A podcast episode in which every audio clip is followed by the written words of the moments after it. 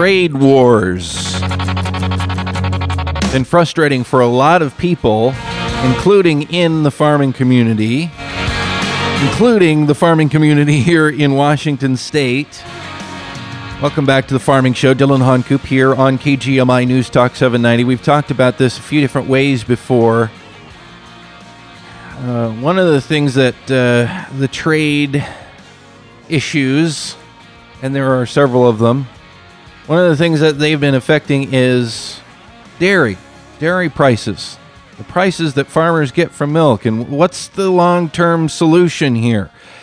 Um, our, our, sponsor here on this segment of the Farming Show is Bay Kenworth Northwest on Iowa Street in Bellingham. So thank you to them for supporting these kinds of important conversations. So what's going to happen? Uh, the big thing that that happened was pulling out of NAFTA. Our president uh, making the choice to do that, and what's going to replace it? It's called the USMCA,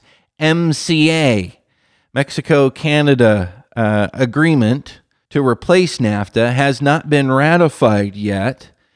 And there are voices out there in the farming community calling for this thing to be passed. One of those voices has been in print this week, uh, an op ed in the newspaper. Um, you can read it in the Everett Herald, as a matter of fact, is Whatcom County dairyman and chairman of the Northwest Dairy Association Board, Leroy Plagerman, and he joins us this morning on the Farming Show. Welcome to the, the program, Leroy, and explain what's going on with the trade situation and dairy right now.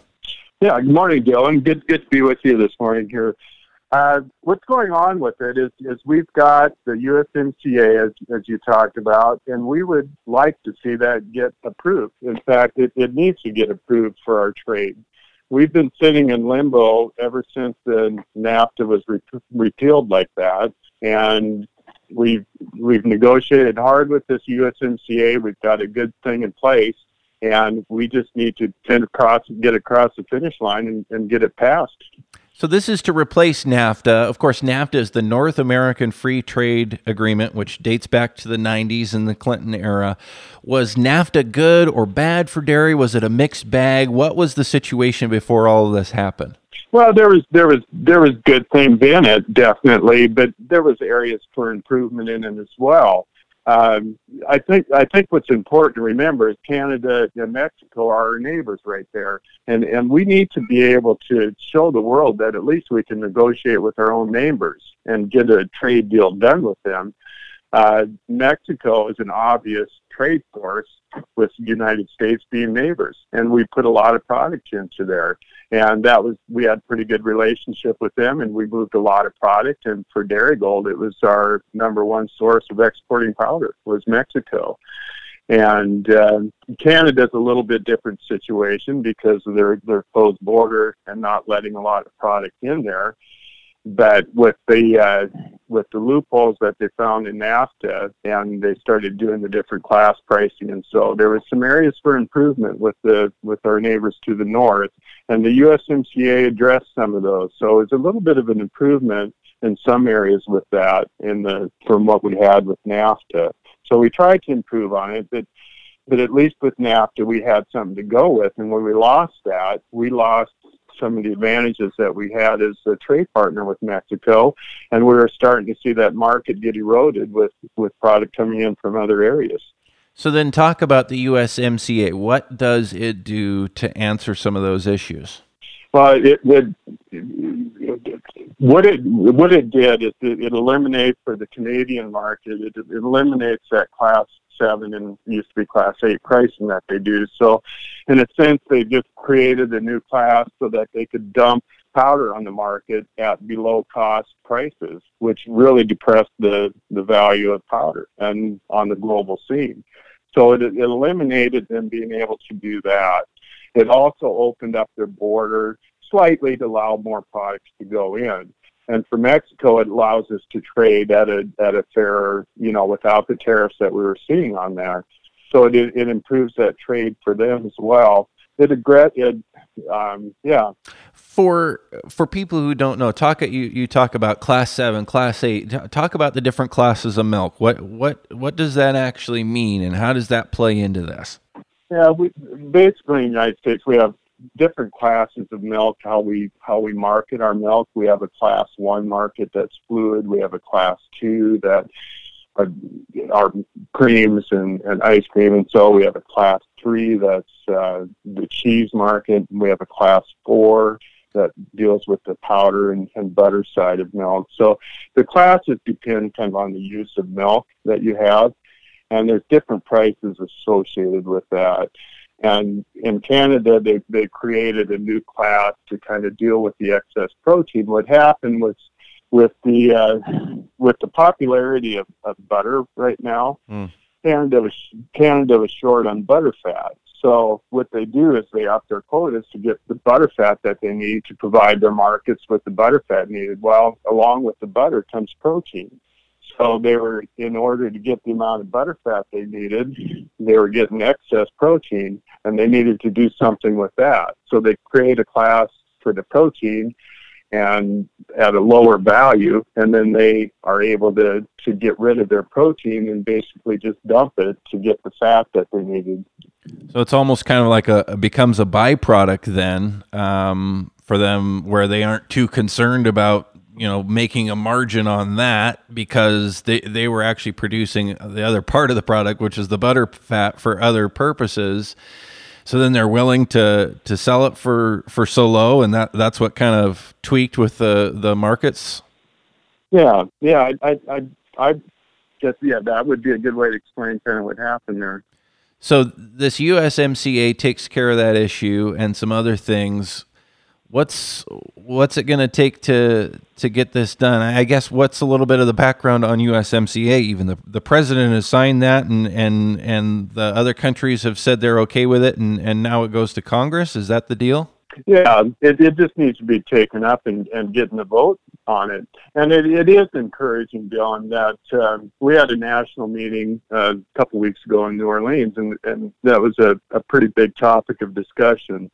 And it's pretty optimistic that when it comes up to the vote, they do have the votes to pass it. Mm. It just needs to get it just needs to get brought up and got before them to take the vote. And we know that the president would sign it if if you know, and it would be ratified. It just needs to happen.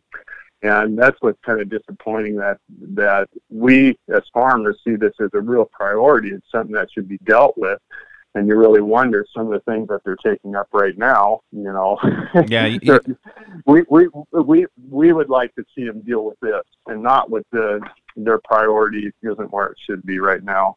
Yeah, if anybody's following national politics or the news at all right now, you know what's dominating the headlines as far as the impeachment process, and that's. I mean, yeah. it's not it's not just you, it's not just dairy or farmers, it's not just trade issues that that people you know people with interest in those areas that are talking about this. It's it's anybody with any other interest. It's basically, from what I understand, shut down progress on any other legislative priorities in D.C. So that is really frustrating when other things need to happen, and this just throws the brakes on all of it. It'll be interesting to see what shakes out and how long all of this takes. I'm not even going to dive into the whole uh, impeachment uh, situation or the politics of all of that. Um, but here, here's another thing that's really, in a way, a victim of that process holding things up. Um, I don't know. I guess you're saying, and, and I'm I'm sensing as well. There's there's really no way to even read the tea leaves on what's going to happen there. So in the meantime, you guys just sit and wait. Yeah, yeah. Unfortunately, that's that's what happens. Right. And we need that certainty. You know, we need to we need to show that we can get this done. And uh, yeah, it, it, the longer it gets postponed, you know, we we really want to see it done by the end of the year. Uh, we hate to get into that election cycle next year. That it just gets all the more difficult once it starts dragging into next year to get this through and get it done. So the pressure is really right now that we need to be pressuring them to to get this passed and move forward. Whatcom County dairy farmer Leroy Plagerman is with us on the Farming Show right now here on KGMI. I'm Dillon Honcoop. Uh, Leroy is also the chairman of the Northwest Dairy Association Board. Leroy, milk prices have been back up, and in, in fact, they've been at five year highs. How are things going on the farm? How are things around the industry beyond these trade issues? What, what's the talk out there? Yeah, you know, it, it's been really a relief for farmers to to start getting the prices where we need. Unfortunately, you know that it, it was such a long stretch that we've, you know, many farms have things that they've been waiting and putting off just with the prices where they are. That we finally have some relief and that you can you can start to do some things that you need to do to keep your farm moving forward. You know, I, you, you talk with some of the people around here, the construction, the supply people, things are starting to happen, and we need to invest in our farms to keep them operating the way they need to. So this relief has been great to to see that happen, and it looks fairly strong for for next year as well coming up. You know, part of it. Um, we we put in that dairy margin coverage got passed, and I I think too that that's uh, that's some certainty that we as farmers have. It's it's a portion, five million pounds, but you got a nice margin that you can figure on for at least five million pounds of your milk. We've also got the dairy revenue program. So there's a few programs out there that, that farmers can be using to guarantee where their revenue is going to be at their farm for this coming year, and there's some attractive prices. So that helps the mood out there for, for dairy farmers with some of those things that are happening. Um, the other thing that I don't Dillon, maybe I'll mention too. You know that we've got some new products for Darigold. We mm. we we launched the Fit product this year, and it's having really good reviews. The consumers are accepting it. It's a it's a really good product. It's a low sugar, high protein drink along the lines of Fairlife, and and it's really accepted. And the Washington Dairy Products Commission has stepped up, and they're going to be helping us promote that with uh, with funds. So we're excited about the launch of a new product.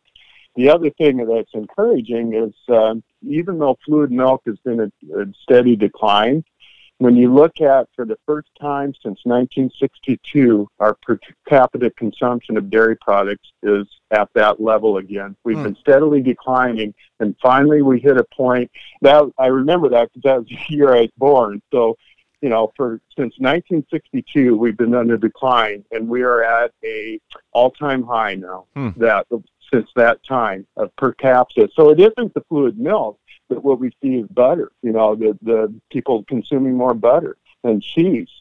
The amount of cheese that people use, uh, 25% of cheese is used on pizza, and that's a growing market. And the exciting part is that it's growing internationally. You have like Domino's opening up stores three uh, three a day. They open up new chains selling more pizza, and as that gains, and you know the the demand for dairy products is going to keep growing.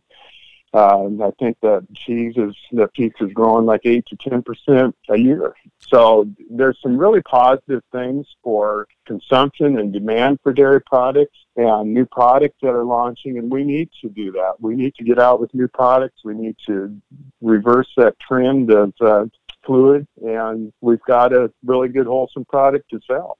So I'm I'm still encouraged by the dairy industry and we make a good product. There's some people trying to compete with false labeling on products and imitation because they know that we've got the best thing. Mm-hmm. So we mm-hmm. got to stop that. Yeah, they they call it almond milk things like you know different vegetable and you know it's not milk folks. But anyway that's a that's a different show for a different time but i'll argue yeah. that one all yeah. day long. Uh, again leroy plagerman is with us. He's the chairman of the northwest dairy association board. He's a dairy farmer here in whatcom county. Uh, Leroy, over the last few years, you have installed a lot of robotic milkers, and I know we chatted. I want to say it was about a year ago. I was wanting to catch up with you and say, you know, how's that going? Does that really pencil? That's expensive technology, but it does some really cool things.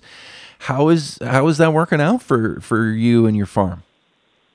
Yeah, we've we've been a little over two years. It was the end of August of 2017 that we first fired them up. So um, I I just never looked back at that. I I really the the farm is running really well with the robots, and uh, you know it, it, it's hard to know in return sometimes. That yeah. uh, there's different things that you look at for that, and the labor side was definitely a part of it but some of it is just the the ease of managing that farm now. The technology that we have on that farm and the data that we collect on cows and the ability to manage the cows, the uh, the reduced labor and all of that, things like that, that play into just the management level of it being much, much more manageable.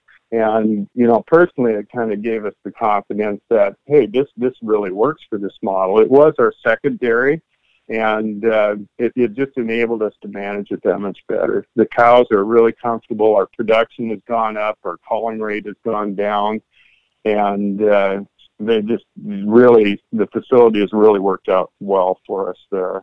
Well, I, I know people were skeptical about robots, but more and more we're hearing good things. And it sounds from, from the things I've heard, it, it depends on an operation and, and on the cows, whether it's the right fit for a particular uh, producer. Uh, but on the whole, when it is a right fit, it, it sounds like a lot of people are pretty happy with, with going that direction. So my guess is this trend will continue. Of course, it's a it's a big investment for someone to bite the bullet and and invest in that level of technology.